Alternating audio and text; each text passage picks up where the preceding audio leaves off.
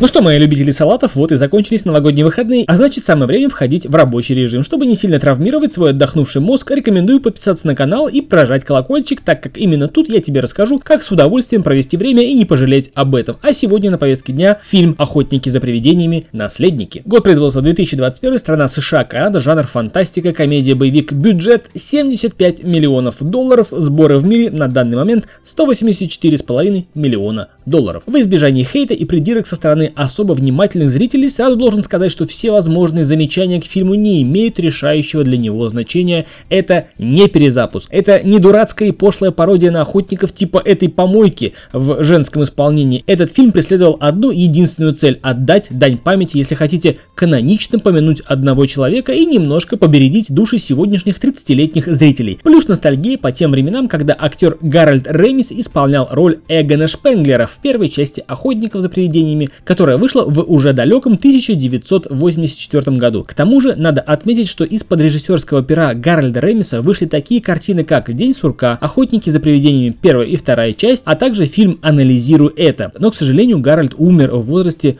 69 э, лет 24 февраля 2014 года. И сюжет фильма «Охотники за привидениями. Наследники» закручивается именно вокруг персонажа Эгона Шпенглера из первой части «Охотников за привидениями», который незримо, а иногда и зримо присутствует в фильме. Итак, дочь Шпенглера, мать-одиночка с двумя детьми-подростками, селится на одной старой ферме в Оклахоме, полученной в наследство от отца, которого она не знала. И на этой же ферме отец провел последние годы в одиночестве или наедине с призраками прошлого. Дети пытаются больше узнать о своем дедушке и находят автомобиль Экта-1, принадлежавший знаменитым охотникам за привидениями. В фильме поджидает нас пара трогательных моментов, но молодежь не поймет, а зрители постарше все поймут и без слов. Наследники являются идейным и художественным, да и сюжетным продолжением первой части. В «Наследниках» куча отсылок к первой части, да и логические наследники финалят историю первой части, надеюсь, окончательно. С помощью компьютерной графики Гарольд Ремис вернется на экран в качестве духа, что по-любому не могло не повлиять на восприятие фильма зрителями. Символично и сентиментально. Сюжет фильма, по сути, максимально детский, такой наивный, простой, со смешными детскими моментами и поворотами. Обновленные современной графикой и слегка дополненные монстры как-то даже порадовали, будто старых уродливых знакомых на экране увидел. Не хочу говорить о сюжетных и или логических нестыковках, промашках режиссеров, операторов и сценаристов, конечно. Все это есть и это чувствуется, но все равно. Посмотрел с большим удовольствием и с блаженной улыбкой. Это же мои старые добрые охотники за привидениями, как же быстро летит время и никого не щадит. Порадовал Пол Рад, вполне себе вписался в роль и не смотрелся по-дурацки, как это было с соседом в первой части. Конечно же, не могу не отметить феминизацию героев, мол, только внучка, не внук, а внучка получилась, умница и красавица храбрая, а внук, ну он же больше по любовным делам. Вне всяких сомнений, это своеобразная дань трендам. В общем, фильм меня порадовал. Посмотрел с удовольствием. Скрывать не буду, местами хотелось обронить скупую слезу. Уж очень трогательно сделали момент появления Гарольда. Уж это они киноделы забугорные наловчили сделать чертяки такие. В общем, умеют. Рекомендую. Да и появление Старой Гвардии тоже вызвало однозначно положительные эмоции. А так получился типичный семейный фильм типа Джуманджи. Но только не перепутайте, я про тот Джуманджи с шикарной актерской игрой Робина Уильямса. Фильм вышел в